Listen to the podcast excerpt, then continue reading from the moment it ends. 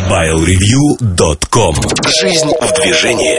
Здравствуйте, это Наиль Губаев. Вы слушаете сто первый выпуск подкаста мобайл ревью точка ком. Сегодня в номере: кухонька, традиционный рассказ о буднях российской журналистики, штучки Аркос пять, просмотр Доктора Хауса и следы человеческой жизнедеятельности, мобильный чарт с самым широким выбором музыкальных тем, а также новости и традиционные рубрики «Особое мнение» и «Кухня сайта». мобайл ревью точка ком. Особое мнение.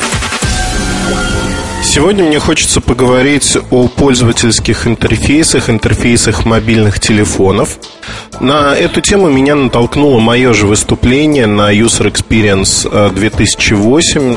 Выступление, на мой взгляд, удалось. За полчаса я немножко поделился мыслями о том, что происходит сегодня. И, честно говоря, переслушав выступление, да и пообщавшись в кулуарах с разработчиками, с людьми, которые создают интерфейсы, рисуют их, создают новые фишки для интерфейсов, компьютерных, так и не очень мобильных, есть что рассказать. На мой взгляд, тема интересная и тема увлекательная в какой-то мере. Первое, о чем я хотел бы сказать, я часто получаю письма, да и читаю на форумах у нас, на других форумах, примерно такие вопли пользователей, которые мне от себя как минимум Пикассо либо Ренуарами, не знаю. Вопли звучат примерно так: да вот интерфейс в этом телефоне, он настолько унылый ага, что просто невозможно. Я бы никогда так не сделал, я сделал бы намного лучше, намного круче, и все бы вопили от восторга от моего интерфейса. Вот таких самородков, знаете, огромное количество на просторах интернета встречается. То ли от недомыслия, то ли от, от тупости. Я, я не знаю от чего, да, вот э, других слов у меня нет. Но цена таким заявлениям — грош в базарный день. То есть таких вот Микеланджело своего дела очень много. Очень много людей. И фактически э, я хотел бы рассказать сначала, почему интерфейсы мобильных телефонов, они живут отдельной жизнью от всего, что происходит в мире вообще. А те интерфейсы, которые как-то коррелируют с происходящим в окружающем мире, они несколько убоги, неинтересны и вызывают кучу-кучу нареканий. Первое основное, о чем хотелось бы сказать, это то, что телефон, мобильный телефон, вот слово «мобильный», оно ключевое, это мобильное устройство. И не так много кнопок, не так много средств для того, чтобы вывести информацию. Размер дисплея изначально ограничен. Сегодня это экраны от двух до двух целых восьми десятых дюймов по диагонали. В будущем они будут, ну, максимум три-три с половиной дюйма для сенсорных целиком устройств, два целых шесть - два целых восемь дюйма для устройств несенсорных, имеющих клавиатуру.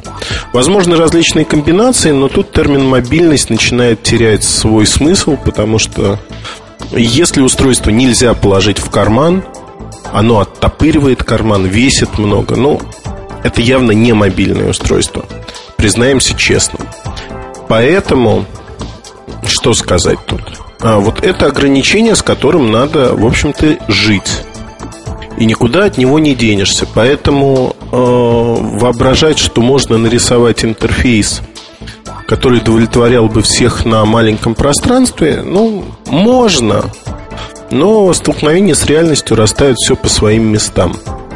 До недавнего времени, относительно недавнего времени, было еще такое ограничение в связи с разрешающей способностью дисплеев, вплоть до кью ви джи эй, а многие надписи не помещались на экран.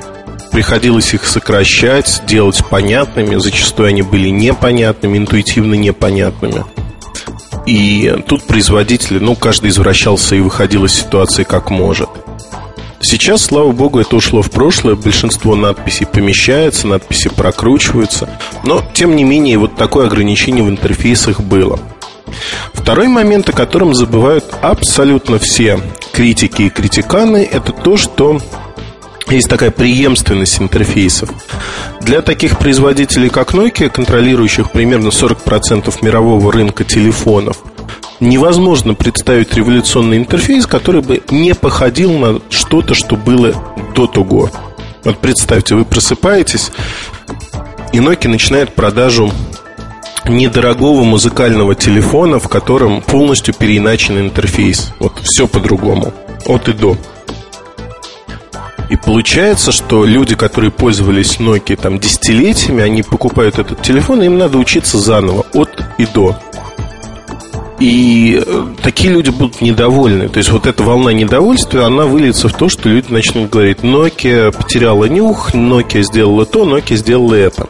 Фактически мы придем к тому, что ну, действительно люди не полюбят этот интерфейс. Многие люди не полюбят. Кто-то полюбит, скажет: действительно, это наконец-таки глоток свежего воздуха, бла-бла-бла, наконец-таки Nokia что-то сделала. Хотя Nokia делает постоянно в области интерфейсов множество вещей, но они, скажем так, это тактика маленьких шагов, тактика маленьких шагов, изменений. Люди зачастую просто их не видят, не видят, не ощущают. И сегодня получается, что вот такой интерфейс от крупного производителя, он практически невозможен. Давайте посмотрим, что происходит на рынке с другими производителями. Вот, например, компания Sony Ericsson развивала свои интерфейсы. Достаточно интересные находки были. И что получается в итоге? Компания Sony Ericsson отказывается от своего интерфейса фактически, начиная с платформы а двести, и поддерживает Nokia интерфейс. То есть, если мы посмотрим на происходящее, это отход от двух софт-клавиш, переход к трем софт-клавишам. Сделано это в большей мере для того, чтобы Java-приложения, скажем так, были относительно совместимы, ну, совместимы в какой-то мере, и логика приложений была бы одинаковой. Но фактически это следование за лидером. Компания отказалась от своих наработок для того, чтобы следовать за лидером, за компанией Nokia. У Samsung примерно такое же движение, но у Samsung вообще вот сегрегация между различными э, интерфейсами, она очень велика. Велика, хотя в последнее время все интерфейсы пытаются подтянуть к одному, в общем, там, универсальному множителю, скажем. То есть они более-менее похожи, отличаются те или иные функции. И мы не видим на рынке сегодня многообразие интерфейсов для мобильных телефонов. Ну, давайте вот посмотрим. Да, есть интерфейс, я говорю сейчас не про платформы, а про логику интерфейсов. Есть интерфейс, заданный Nokia. Есть интерфейсы, которые так или иначе похожи. Это Sony Ericsson, Samsung, Motorola, другие производители. Включая тот же Apple iPhone, хотя тут интерфейс за счет своей сенсорности, он другой, он иной. И в какой-то мере это глоток свежего воздуха за счет анимации и других вещей. Но это мог позволить себе только производитель, который не имеет никакого прошлого. Я вернусь немножко к интерфейсам от Apple, которые считаются идеальными, но на самом деле таковыми не являются, на одном простом примере. Но давайте посмотрим. Фактически, если идти последовательно по там, типам меню, у Nokia было меню сначала списочное, потом списочное с картинками, потом матричное меню появилось. Статистика вещь упрямая. Она показывает, что люди, имея даже выбор из различных типов меню в своем телефоне, то есть, ну вот, например, я беру в руки Sony Ericsson джи семьсот пять. Какие тут меню есть? А, есть вертикальное меню. Матричное меню три на четыре, оно по умолчанию включено. Есть а, вертикальное меню, где справа список пунктов и большая иконка с подписью. Есть круговое меню, и через флеш-анимацию можно включить, в общем-то, другие представления меню. Это может быть V-образное меню, ну, какое угодно. Так вот, статистика исследований разных компаний, и Sony Ericsson, и Nokia, и Motorola, показывают, что девяносто девять процентов пользователей не меняют то меню, которое установлено в телефоне по умолчанию. При этом о возможности смены меню знает примерно треть всех пользователей. Но их вполне устраивает меню по умолчанию. Более того, скажу, что э, тесно примыкает э, к интерфейсам такая тема, как музыкальное, звуковое оформление, звуковые интерфейсы. Сегодня, кроме компании Nokia, этим никто серьезно не занимается. Там вот э, пункт меню на некоторых аппаратах эс шестьдесят, AudioZem, э, звуковые эффекты, которые соотносятся с аппаратами, вот это все э, задано компанией Nokia. Например, Nokia Tune. Nokia Tune. Почему другие компании, там Samsung Tune появился, появился Sony Ericsson Tune? Другие компании стали это делать только в ответ на популярность Nokia Tune. То есть Nokia Tune — это такой фактически аудиоинтерфейс в какой-то мере. То есть это то, что человек слышит, когда общается с телефоном. Но вдаваться там в эту область тактильных, аудиовизуальных впечатлений не будем. Давайте вернемся к интерфейсу. Получается некое засилие, что сегодня, несмотря на разные платформы эс шестьдесят, эс сорок от Nokia, которые идут в плане интерфейса в одном направлении, некоторых дополнительных фишек, это Active Standby, например, да, в аппаратах от Nokia, некие различные вариации ярлыков, мы приходим все равно к тому, что по большому счету логически интерфейсы все объединены. Они не в безвоздушном пространстве, они все так или иначе одинаковы. И сегодня фраза о том, что мне не нравится интерфейс от Nokia, а нравится от Sony Ericsson, она лишена смысла абсолютно, потому что интерфейс Sony Ericsson — это интерфейс Nokia, о чем говорится в любом документе компании о поддержке интерфейса Nokia. Фактически все это вместе говорит о том, что есть, ну, некий недостаток на рынке интерфейсов, разнообразие интерфейсов. Другой вопрос, нужны ли они разнообразные. Вот тут у меня большие сомнения. Сомнения связаны с тем, что разнообразные интерфейсы не означают хорошие интерфейсы. Мы снова вспоминаем про преемственность. Преемственность, она необходима, она важна, и она стоит во главе угла.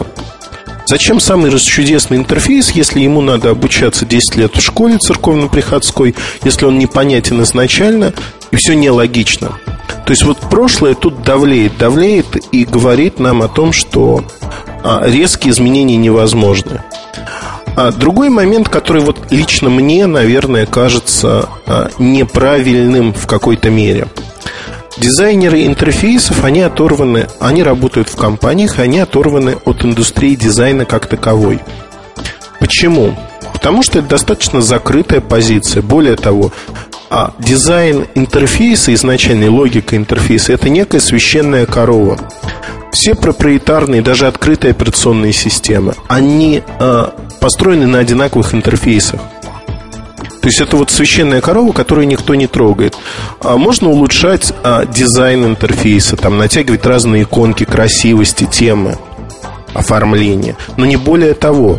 То есть фактически человек со стороны, дизайнер со стороны, который захочет создать интерфейс для телефона, он не будет иметь соответствующих инструментов. Инструментов для того, чтобы это сделать. Потому что а, это прерогатива только компании-производителя. Залезть во внутренности и а, работать с интерфейсом. Я тут подразумеваю именно логику, логику построения интерфейса, а не красивости. Там вот здесь сделать такую-то менюшку, сделать, сделать такую-то. Сегодня есть инструменты для изменения меню в том или ином виде. Эти инструменты общедоступны. Интересная статистика по поводу использования тем. В эс сорок впервые появились такие, да и на платформе а сто, а двести от Sony Ericsson появились очень красочные темы, которые используют анимацию. Другое дело, что а, такие темы устанавливаются очень немногим, а, немногими. Люди предпочитают стандартные вещи. Более того, есть куча-куча-куча ресурсов, на которых можно найти огромное количество тем. Но все они зачастую страдают одним и тем же. А именно отсутствием вкуса. Отсутствием вкуса к... А, ну, художественного вкуса, как угодно можно назвать. Его просто нет у создателей. Нету создателей, и люди это понимают. Поэтому самые популярные темы — это темы, которые создают производители и вкладывают изначально с устройством. Но более того, тут есть еще другая проблема. Сегодня вот эта платформенность, платформенность не интерфейсов, а аппаратов, она сказывается так, что вкладывать дополнительные деньги в кастомизацию каждого неключевого аппарата не имеет смысла. Поэтому темы очень сильно похожи друг на друга зачастую. Ну, отличаются, скажем так, цветовыми решениями. Максимум кастомизации, на который идет производитель сегодня, для обычного массового аппарата, будь это дешевая или дорогая модель, это предустановленные темы, которые идут в цвет корпуса по умолчанию. Например, у вас там телефон коричневого цвета. Тогда тема по умолчанию стоит тоже коричневая, то есть гармонирует друг с другом. Но вот это максимум. Крайне небольшое число ключевых моделей, оно получает уникальные элементы оформления. Это могут быть такие дорогие модели, как восьмитысячная серия от Nokia. Там музыкальное сопровождение, музыкальное оформление уникальное для этих аппаратов. Подобный же подход Бенк и Олufsen модели, которые почили в Бозе. Сирена, Серената, Симфония. И третья модель, которая будет Excelsa от Samsung. Дорогой аппарат Vertu. То же самое, уникальные мелодии, уникальное оформление.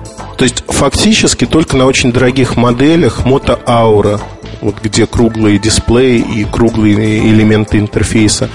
Вот эти все модели, они дорогие и они уникальны. При этом э, про уникальность со стороны производителя в массовом сегменте, будь эта модель даже стоимостью в тысячу долларов, говорить не приходится. Они все построены примерно с использованием одинаковых тем, не уникальных. Темы копируются, темы выдираются.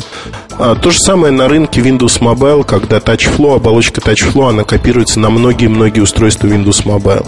Там на Xperia, например, я поставил себе. И, в общем-то, разницы не вижу. То есть это не уни... ну, изначально она уникальная для продуктов эйч ти си, но она копируемая. Поэтому а, говорить вот тут об интерфейсах, которые а, уникальны, наверное, не приходится. Они а, так или иначе, в общем-то, совпадают. И темы, которые мы видим сегодня, они не очень интересны в большинстве случаев. Не хватает художественного вкуса. А, знаете, это мне напоминает ситуацию с фотографией, когда ты видишь очень-очень красивые фотографии, ну, там, десять штук, например. Ты восхищаешься, ты рассматриваешь их, ловишь идею. Когда у тебя диск, там, ди ви ди-диск с клипартом, там, десять тысяч фотографий, ты их листаешь, не останавливаясь, потому что их такое количество, что от количества зашкаливает. Вот та же самая проблема. Наверное, тема оформления лучше меньше, да лучше. Когда их очень много, люди перестают реагировать и воспринимают это как, ну вот, знаете, общедоступная какая-то штука, которой настолько много, что мы не воспринимаем ее нормально. Ее слишком много, чрезмерно много, ну, как угодно можно сказать. А... Давайте вернемся к интерфейсам. Наверное, самая такая смелая попытка копирования интерфейса с большого компьютера на маленькие устройства была предпринята компанией с законодателем мод в интерфейсах. С ее продукцией мы сталкиваемся каждый день. Это компания Microsoft. Создание мобильных версий операционных систем, они в случае Microsoft было очень простым. То есть, фактически, основное нарекание Windows Mobile устройств сегодня, оно лежит в области того, что разработчики когда-то давно посчитали, что копирование настольного интерфейса с небольшими изменениями, оно возможно для мобильного устройства, забыв совершенно о том, что размеры отличаются. То есть, сохранив идеологию большого устройства, перенеся на маленькое, создали жутко, ну, не жутко, наверное, но не очень удобный интерфейс. Мощные, мощные, интересные устройства, они страдают из-за интерфейса сегодня. Там вот как ни прячь дохлую лошадь, она вылезает, ушки ее вылезают везде. И сегодня эйч ти си пытается там причесать максимально этот интерфейс, сделать его максимально удобным. Но это оболочка, оболочка, и чуть ты шаг за эту оболочку делаешь, и все, ты попадаешь снова вот в это не очень современное представление, не очень современный интерфейс мобильного устройства. Понятно, что гики, те, кто на Windows Mobile сидит давно, к этому уже привыкли и не обращают на это внимания, воспринимают как должное. Но массовый потребитель этого не любит. Лучшее доказательство – это продажа устройств эйч ти си с красивой оболочкой и устройств всех других производителей. В общем-то, люди голосуют рублем, что называется. И э, попытки исправить эту ситуацию, они предпринимаются давно. Там Ruby, это Windows Mobile шесть точка пять.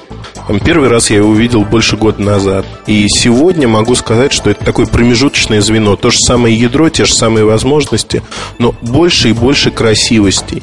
Windows Mobile семь уже полностью переработанная операционная система в плане интерфейса. Она впервые становится э, мобильной и полностью переработанной. То есть это э, один из интерфейсов, который крайне интересен. Его мог, можно назвать айфоноподобным, но он действительно продуман.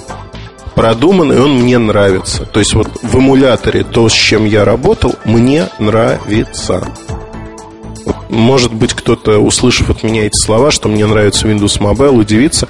Мне действительно нравится Windows Mobile семь. шесть точка пять не так, потому что это, по сути, некая оболочка с функциями улучшения органайзера, телефонной книги, там, контактов, фотогалереи. То есть это такие улучшения, которые, ну, пытаются оживить мертвую лошадь припарками.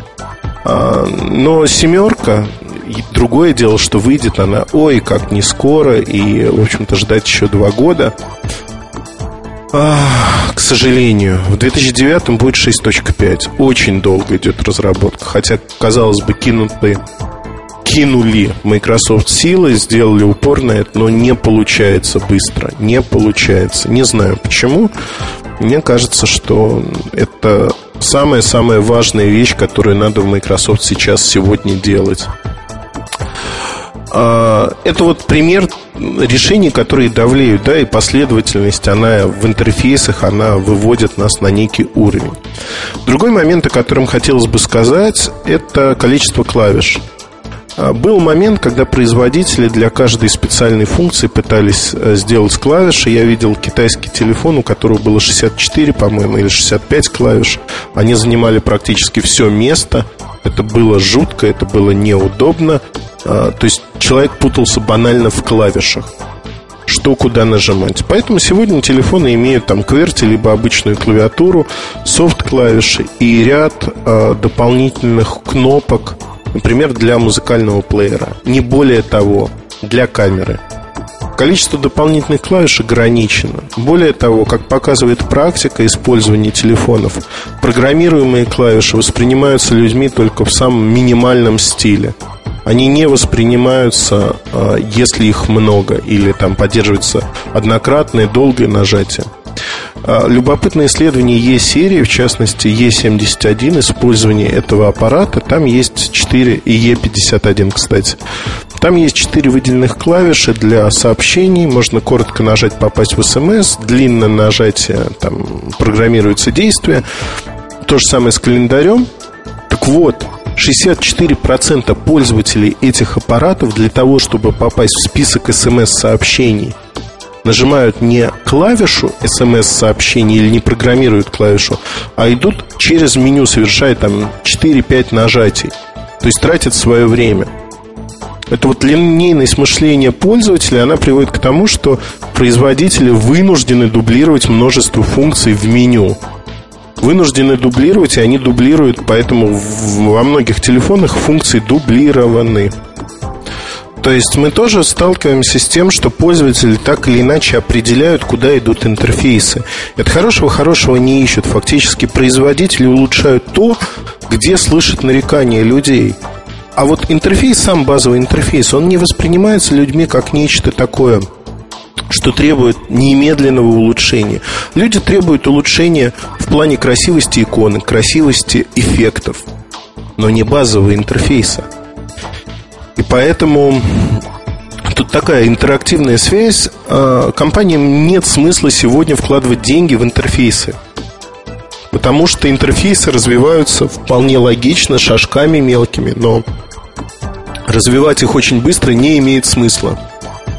Один из людей, которые присутствовали, дизайнеров, присутствовали на моей презентации на User Experience, написал у себя в блоге примерно такую вещь, что интерфейсы в мобильных телефонах унылые гэ, потому что вот Эльдар все объяснил. Совершенно неверный вывод был сделан из того, что я рассказал тогда и частично поделился этим сегодня. Это не так. Интерфейсы, по большей части, они могут устраивать, могут не устраивать, но они удовлетворяют большую часть населения, большую часть покупателей этих аппаратов. Еще важная вещь, которая, в общем-то, забывается очень многими. Эти интерфейсы сегодня, по сути, единый уникальный, не уникальный, а единый интерфейс, которым пользуются все производители, так или иначе, он распространен по всему миру. Люди на разных языках, люди с разной социальной э, значимостью, социальной ролью, как угодно можно назвать, с разным образовательным цензом. Все они пользуются и пользуются успешно этими аппаратами и знают, как ими пользоваться. То есть фактически сегодня мы пришли к тому, что интерфейс мобильного телефона, он не, некая такая распространенная, уникальная штука, которая есть везде. И он намного проще интерфейса там любого компьютера, который надо изучать, по сути. А забавная штука. Вот действительно забавная штука. При этом надо понимать, что люди действительно не хотят тратить свое время и изучать что-то новое.